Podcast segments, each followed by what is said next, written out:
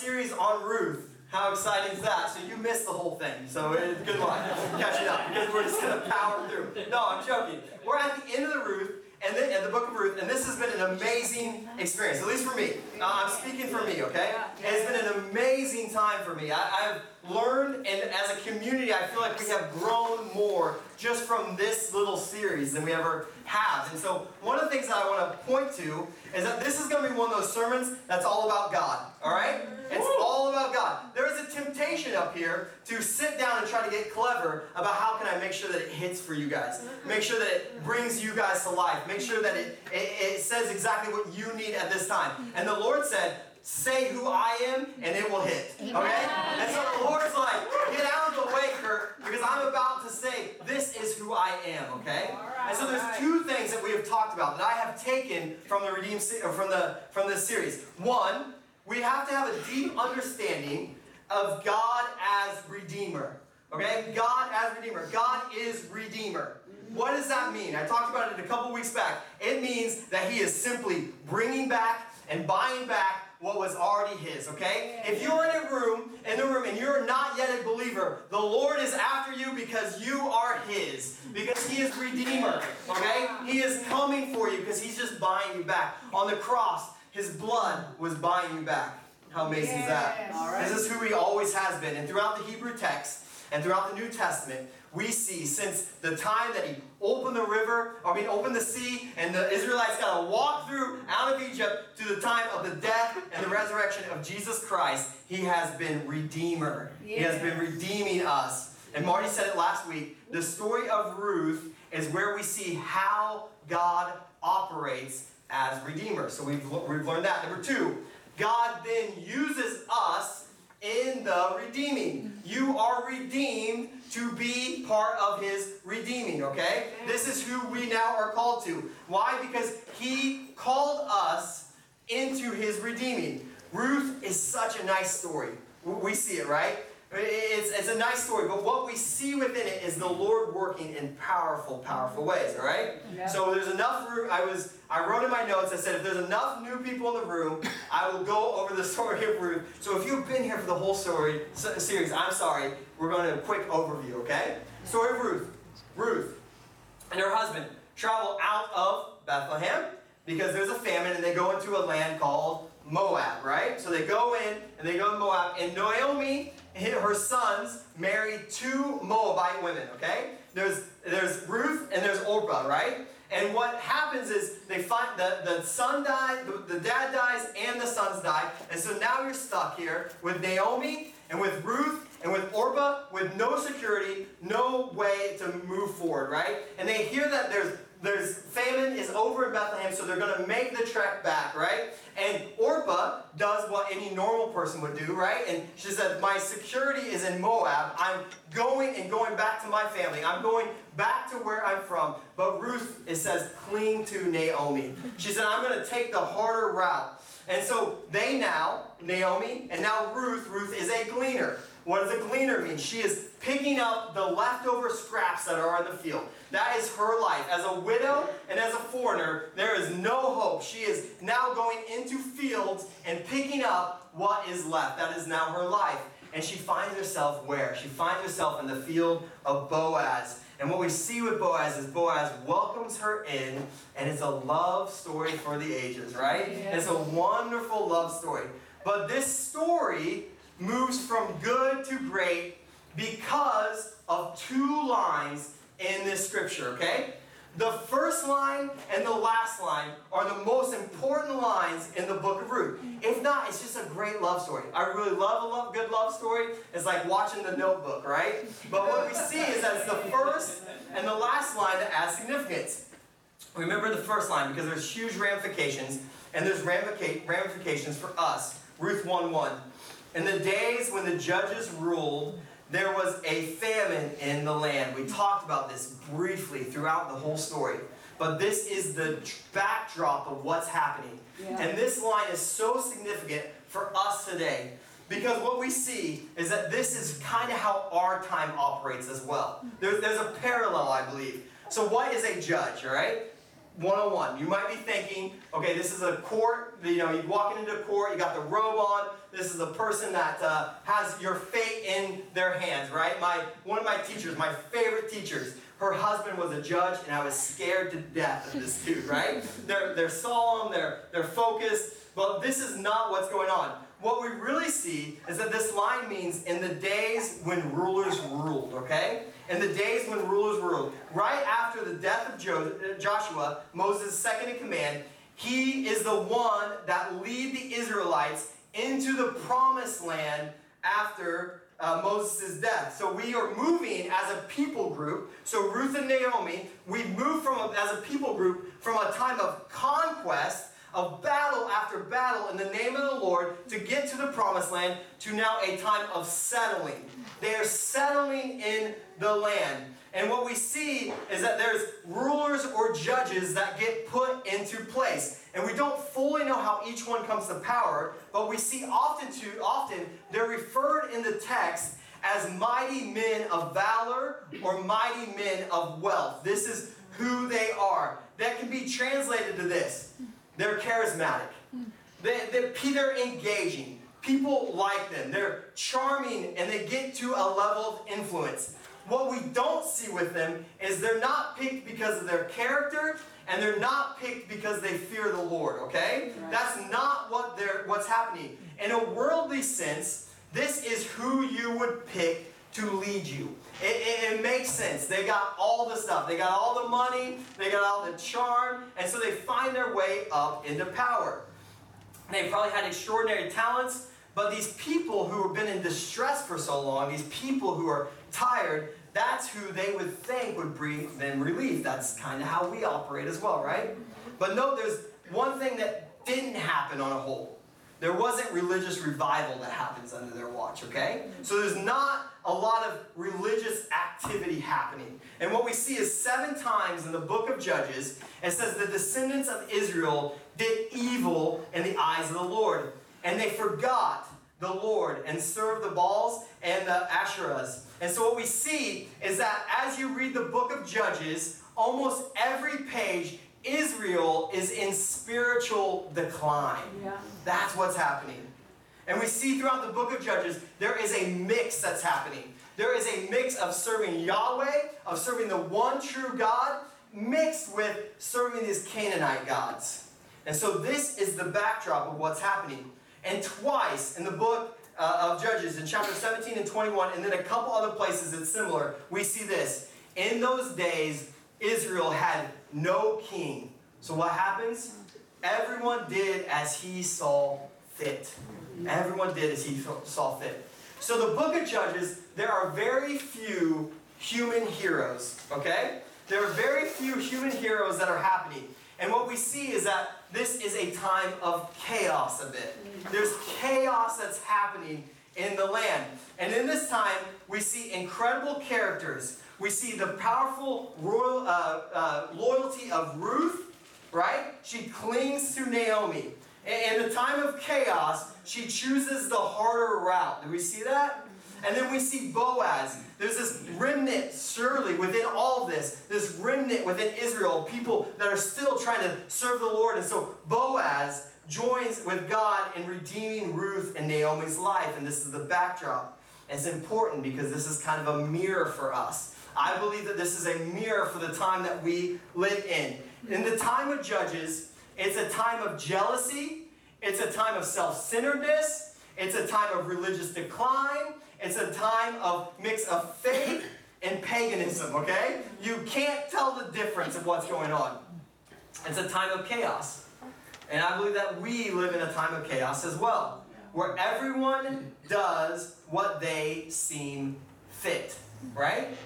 Now, there's a lot more selfish pursuit happening than godly pursuit. I want to be very careful. This is the time usually when the church picks up stones and starts throwing them at the world. Yes, that's happening outside of the church building, but dare I say, sometimes it happens inside the church building as well where jealousy and self centeredness and a mix of living in the way the world and mixing my faith with it begins to see the decline, right? So we're, we're saying it is happening out there. Let's also put a mirror up to ourselves. Is this a time where we're doing whatever we see fit in our own eyes?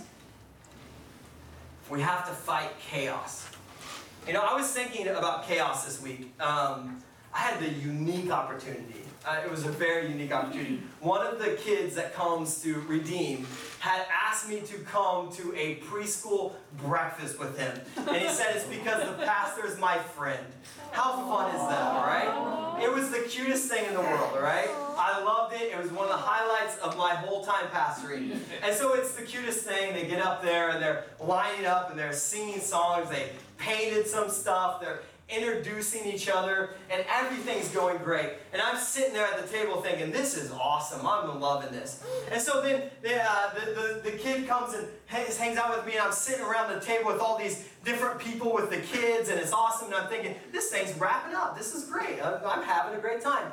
And then they say, hey, let's just eat a little bit more. And a, a, a woman comes up, and, and it was amazing, and she really meant the, the, the, the best, but she just starts talking and she talked for 20 minutes. Hmm. And pure chaos is happening. Have you ever tried to keep a preschooler busy for 20 minutes? And I'm sitting there trying to deal with this and looking at her like, because I know how bad it is when no one's listening to you. I know what it's like.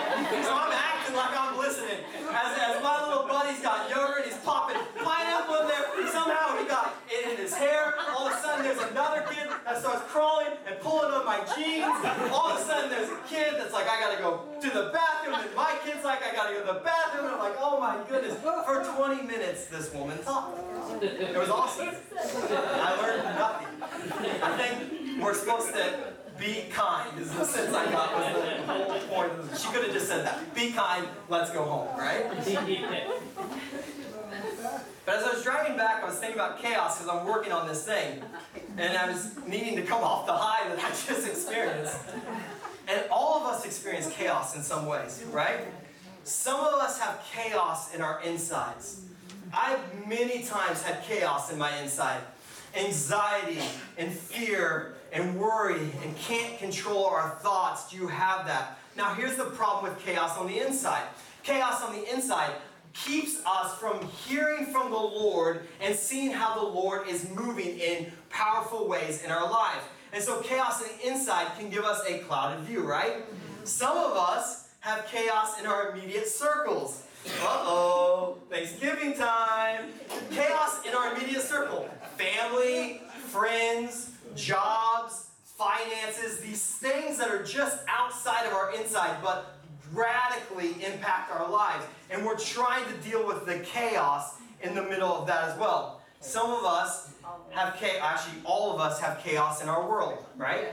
Some of us are watching more news than we ever have. Some of us have completely turned off the news because we can't handle it. There is a level of chaos that is happening in our world. And at the same time, we're more aware of the chaos than any time before, mm-hmm. right? There, we're more aware of what's going on in the world than Ruth and Naomi and Boaz would have. Mm-hmm. But what we see is that we get fearful and we get anxious and we don't know how to process it. So, all of us are experiencing chaos in some or all areas of our lives, okay? We're experiencing this. All of us in our insides in our immediate family are like a bunch of preschoolers that are throwing pineapple and getting yogurt in their hair sometimes, right? That's how our world feels. But in the middle of it, we have to get deep in our souls this understanding for the fact that God is our Redeemer. Amen. In the middle of chaos, the only hope you have, the only hope you have is understanding God is Redeemer. When we realize that, then chaos begins to slow down. Have you ever noticed that? Mm. The chaos begins to get a little quiet. Your family's still straight crazy, but it's a little bit quieter straight crazy, right? The anxiety might still be there, but like a pilot light, it's not ramped up to high, it's like a one or a two. But chaos begins to be softened, begins to be quieted when we say, God, you are a redeemer. I don't have to do anything. You are redeeming things, right? And God uses us in that chaos too. That's part of the problem. Yeah. So as we go through Ruth, we talk about the first line.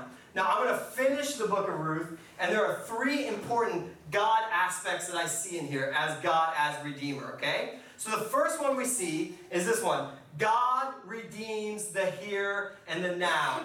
God redeems the here and the now, all right? Ruth 4:13. So Boaz took Ruth, and she became his wife. And he went in, he went to her, and the Lord gave her conception, and she bore a son. Marty did an awesome job talking about this, but Boaz gets married, right? She, he gets married, and we see that he goes with her, meaning there's nine months later, here's where we're at, okay? And Boaz is going to have a son, right? Or Boaz and Ruth are going to have a son. And what we see is that um, he has become her, she has become his wife, and the social progression of uh, Ruth is now officially complete, okay? She has gone from foreigner to gleaner to maidservant to wife. Mm-hmm. This is a huge progression for her, right? Mm-hmm. And we see that Boaz had a baby with her, right? We can read through the lines on what happens. And we see that the, this line is so important. The Lord gave Ruth a son. This is a huge statement. Think about this, okay? If you've been with us this whole time, Ruth was married to Naomi's son in Moab for probably 10 years. And they were not able to have kids. Orpah and Ruth were not able to have children. And what we see here is that without hesitation, it says the Lord graciously granted Ruth the gift of a son. The narrator in the Hebrew is saying this there is a miracle that's taking place right here. Mm-hmm. There's a miracle that's happening. For 10 years, she wasn't able to have a kid. And now the miracle is she's having a kid. She's conceived. She is taking it to full term. And she has given birth to a son nonetheless. And what we see is that with Ruth's life, and it's very important, if you get anything out of the sermon, get this. In Ruth's life, there's not one miracle that happens. There isn't. I, I radically want my life to be one miracle. I want to see the seas open and me just walk right through, right? Many of us see that. There's no fire from heaven. There's no, there's, God can move in that way. But what we see is that there's one little story about redemption after little story of redemption after little story of redemption. Little miracles that add up, that lead to complete restoration in her life. And I'm so Amen. thankful for this series and Ruth. I have a unique perspective. Whenever, as the pastor, I get to stand up here, and I don't know everything that's going on, but I know a lot of things that's going on, and I get to see the body as a whole, okay? And I get to see where God is moving. And I'm telling you, I'm just going to put some things down. In this series, during this series, we have seen healings happen. We had a surgery from somebody who's been waiting months, if not years, for this surgery. All of a sudden, a spot opened up, and within a week, they moved into surgery. We had um, we had uh, debts forgiven. Someone had a lot of debt, and it was literally forgiven. Uh, we had uh, financial favor happen when needed. We've had jobs that have opened up. We've had relationships with wayward children come here. Isn't that amazing? Like people that were like, my kids are so far away, I can't even imagine them coming. And, and it's like, oh, here we go, right? It's the little miracles. It's the little miracles. Of course, we want like just just something to bust open. I get that, but we can miss it if we're not careful because the Lord redeems through the little miracles. Amen. Many of us are still waiting. I just want to make sure that I'm clear on that. Many of us are still waiting for the redemption to happen, but we keep in trust. Here's what we see though God's redemption often doesn't look like the one miracle moment. Of course, it can, but we see small redemptive things happening. So we see God moving in the here and now. What do we also see? Let's keep going.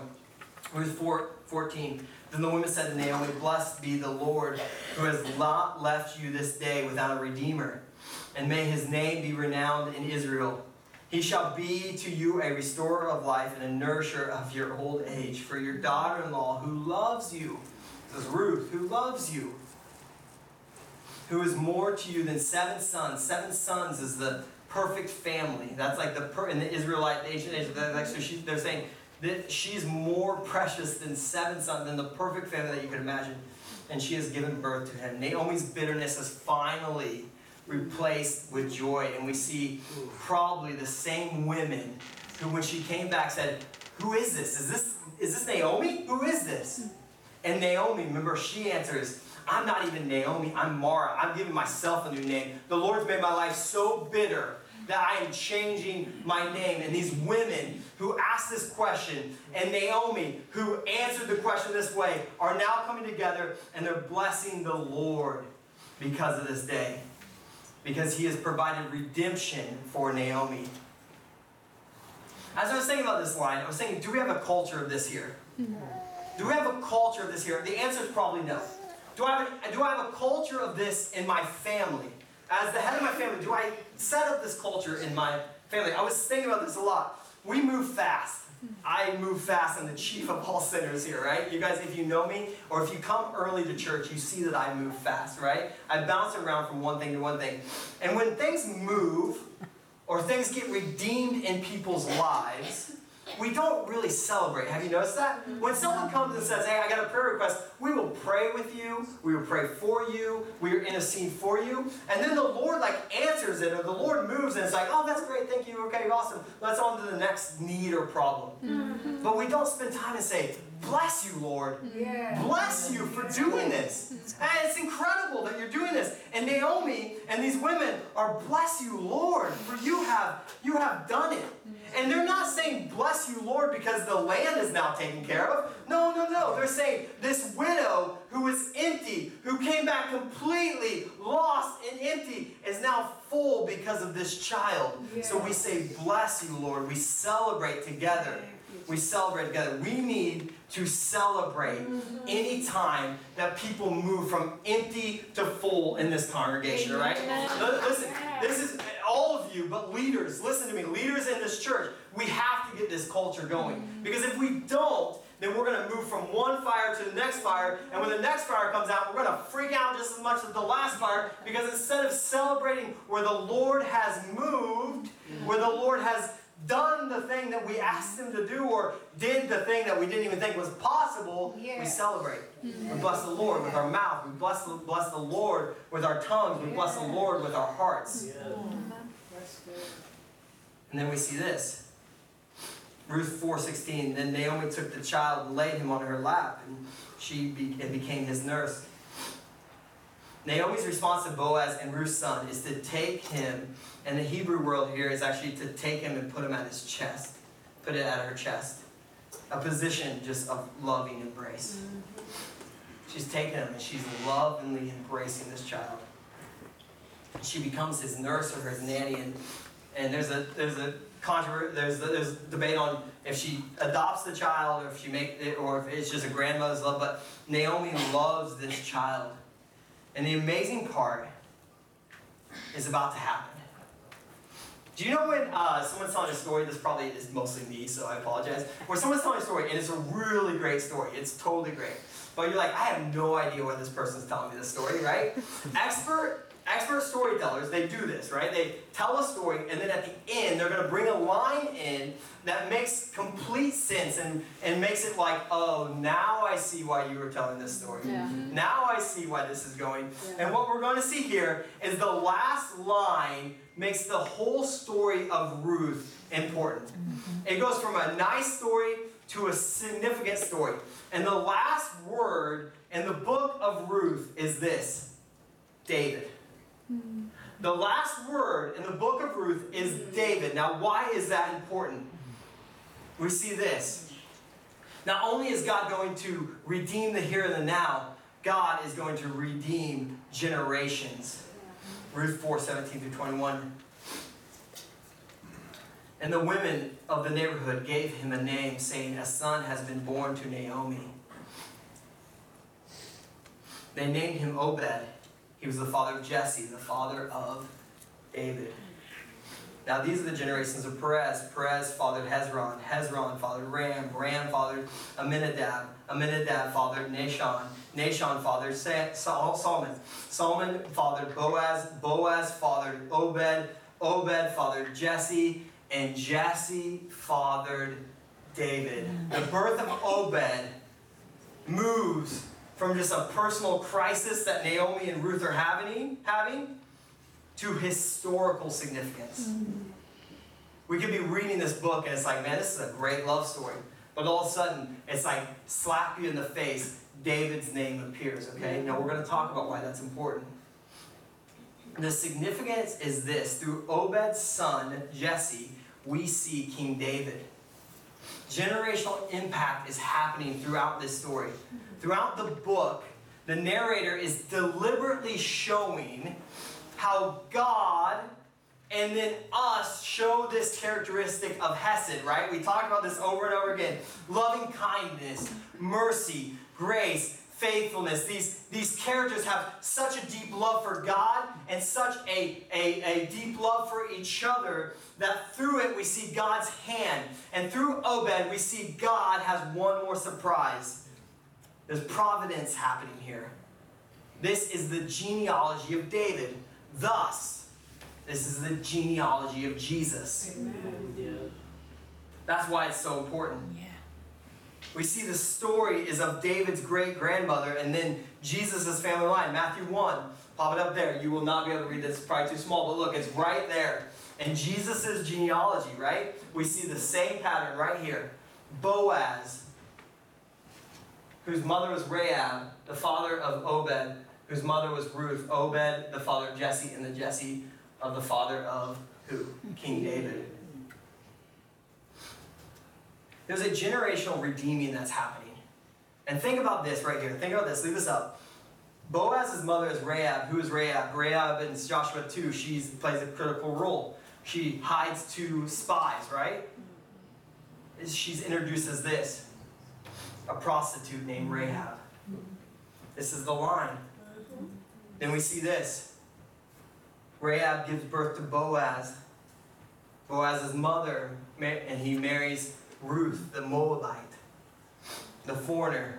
All this is to set up King David, who was not even supposed to be in that line. I mean, he's in that line biologically, but he wasn't supposed to be the next person up. Look at this 1 Samuel 16. The Lord said to Samuel, How long will you grieve over Saul? Saul the first king of Israel, right? The Lord has removed his blessing from Saul, right?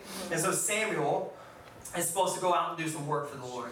Since I've rejected him from being king over Israel, fill your horn with oil and go. I will send you to Jesse, the Bethlehem high. Man, I practiced that 15 times. a person from Bethlehem. I have a speech impediment. I try my hardest. For I have provided for myself a king among his sons. Samuel did what the Lord commanded and came to Bethlehem. The elders of the city came to meet him, trembling, saying, Do you come peacefully? And he said, Peacefully, peacefully, I have come to sacrifice to the Lord.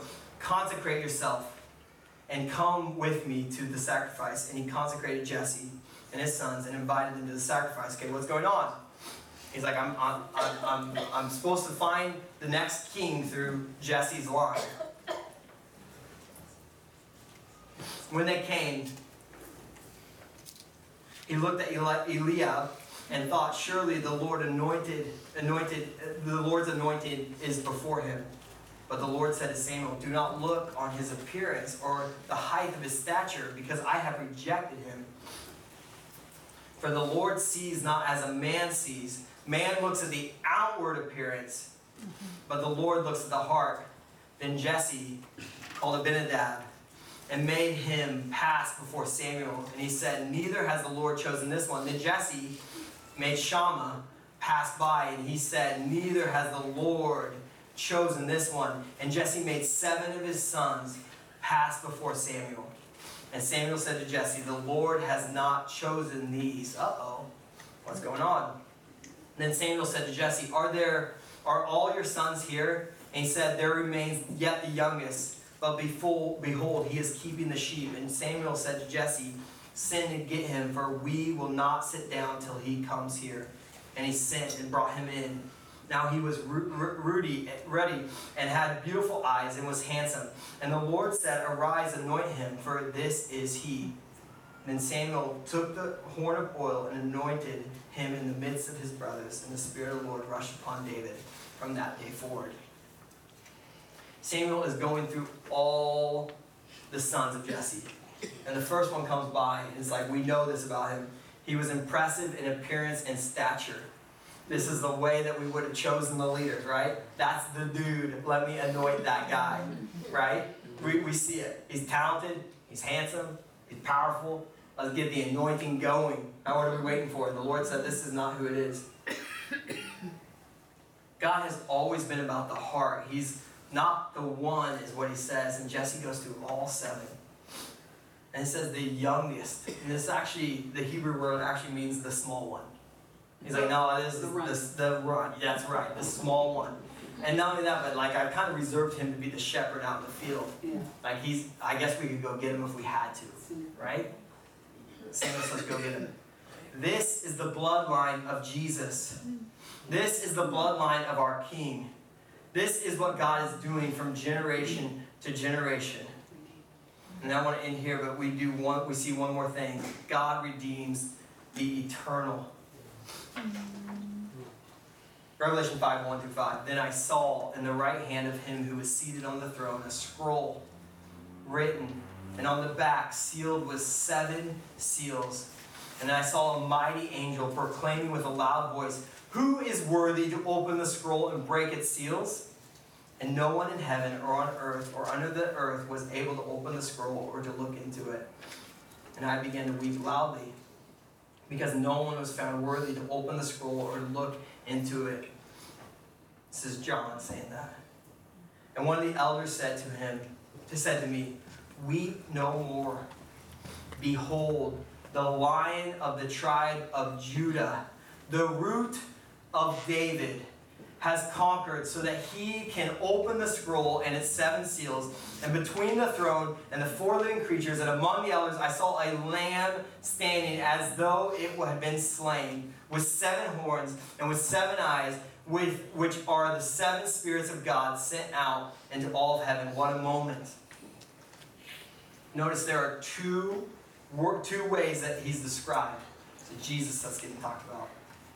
The lion of the tribe of Judah He's saying there is one kingly figure.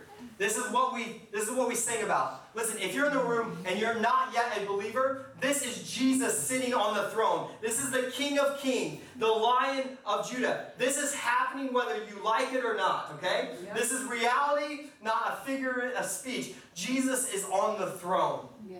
He's described as a Lion of Judah. He's the only one who can secure the obedience of the nations, all right? This is the fulfillment of Jacob on his deathbed, right? This is what's happening right now in the heavenlies, all right? And then number two, it says he also calls him the root of David. This worthy one, the one who's going to bring God's rule here on earth. He's the fulfillment of the promises throughout the Hebrew scriptures. God has an eternal plan that's happening as well one that we see orchestrated in Ruth and Naomi and Boaz's life. He is setting up the eternal destiny, the eternal plan through all that he's doing in the redemptive power of Ruth and Naomi and Boaz. This is the God that we serve. Amen. Jesus on the throne. Jesus, the only one who's worthy, the lion of Judah, also the root of David whose generation after generation after generation, whose dad or his mom is Ruth the Moabite, whose dad is Boaz, the son of a prostitute. And he's sitting there on the throne. That's why the line Obed, the father of Jesse, the father of David, has eternal ramifications. Not only Jesus the lion, he's also the lamb. I'll call the band up. Revelation 5, 7 through 10. And he went and took the scroll from the right hand of him who was seated on the throne. When he had taken the scroll, the four living creatures and the 24 elders fell down before the Lamb. each holding a harp and golden bowls full of incense, which are the prayers of the saints. And they sang a new song. Worthy are you to take the scroll and to open its seals, for you were slain, and by your blood you ransomed people from God, from every tribe and language and people and nation, and you have made them a kingdom and priests to our God, and they shall reign on the earth.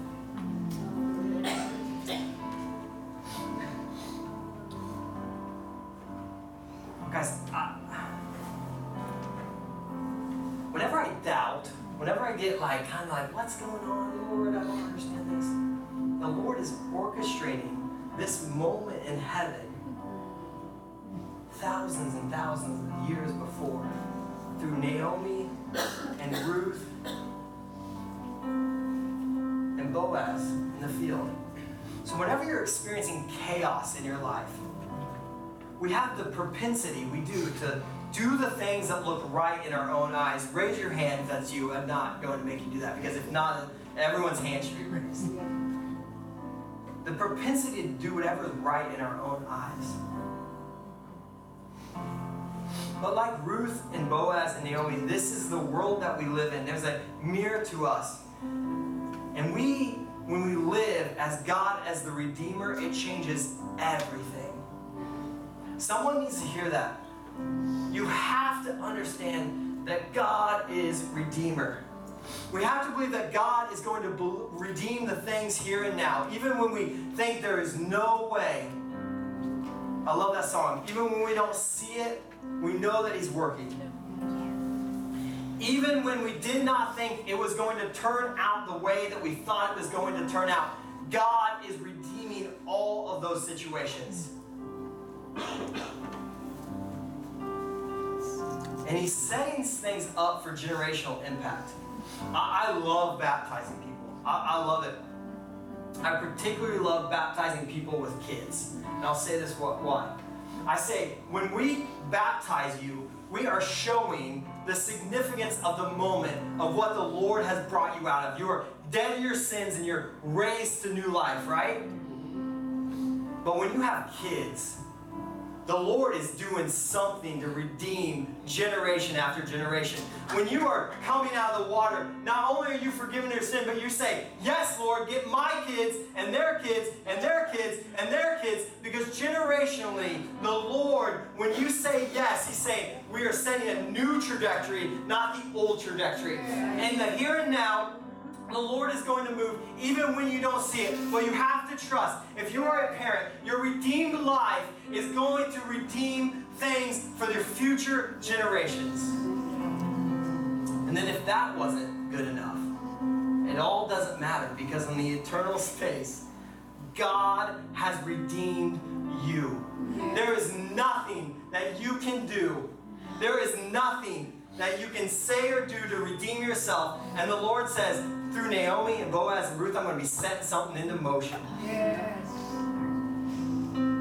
The forever impact is happening. He redeems forever. If you're here and you're questioning that, I just want to speak to you. I'm going to ask every eye up here because this is a destiny moment.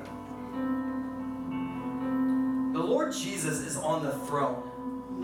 The Lion of Judah, the root of David, the Lamb who was slain for me and for you. He is the only one worthy. He is the only one worthy. When we put our faith in Jesus, when we say yes to Jesus, we're saying only you are worthy. So I put my full trust and faith. When we put our complete faith and trust in Jesus, we are saying yes to the lion and the lamb. Good. Jesus' blood is the only thing that makes us worthy. He's the only one who can redeem you and me. All that shame, all that guilt, all that confusion, all that anger, all that pain that you're holding, and I know many of you are holding it, only He can redeem it. I'm telling you, if you keep trying to hold it, you're going to make it worse. If Naomi and Ruth and Boaz drew up a plan of how this was going to work, it probably wouldn't work that way. But instead, when you move forward and you let the Lord redeem your life, when you let the Lord do the work, it begins to open up. Because He's the one on the throne. You're not on the throne. Right. He's on the throne. You are not on the throne. Take yourself off the throne and put Him on the throne and say, You are the worthy one. Only He can open the scroll. John's weeping because who can open this? It's only Him. This is the God we serve. This is the God who is redeeming. Go ahead and stand up.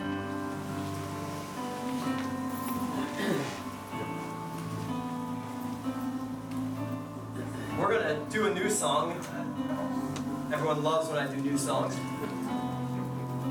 But this is a song where we're crying out the truth, okay? If you're here and you're insecure or you're feeling uncertain, I want with your mouth to proclaim this that Jesus is on the throne, that Jesus, only Jesus is worthy. Only Jesus is worthy, okay? So we're to sing a new song. It's really simple. You'll get it after the first couple times. But I want you to sing it from that area that you need the Lord to redeem. I have a couple things that I want the Lord to redeem in my life. And we are just saying this only you are worthy, I'm not worthy. So thank you, Lord, that you are worthy. That even when we don't see it, you're working.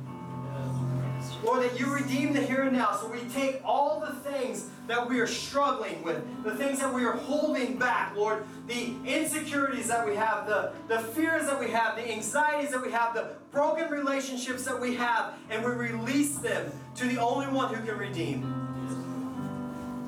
And Lord, we trust you from generations to generations, each one of us. We know, Lord, that what we're doing as we join in your redemption it's not about this moment. It's about the moment after this moment. It's about generation after generation, and you have been so faithful in that. And then, Lord, we thank you for our eternal salvation being secured by the one who's sitting on the throne. I've tried for years to be good enough, and I fail time and time again. And so we release to you that you are worthy, that it's your blood rest in your goodness that you are the King of kings and the Lord of lords, the Lion of Judah, the Lamb of God, the Root of David. We thank you, Lord. In Jesus' name, amen.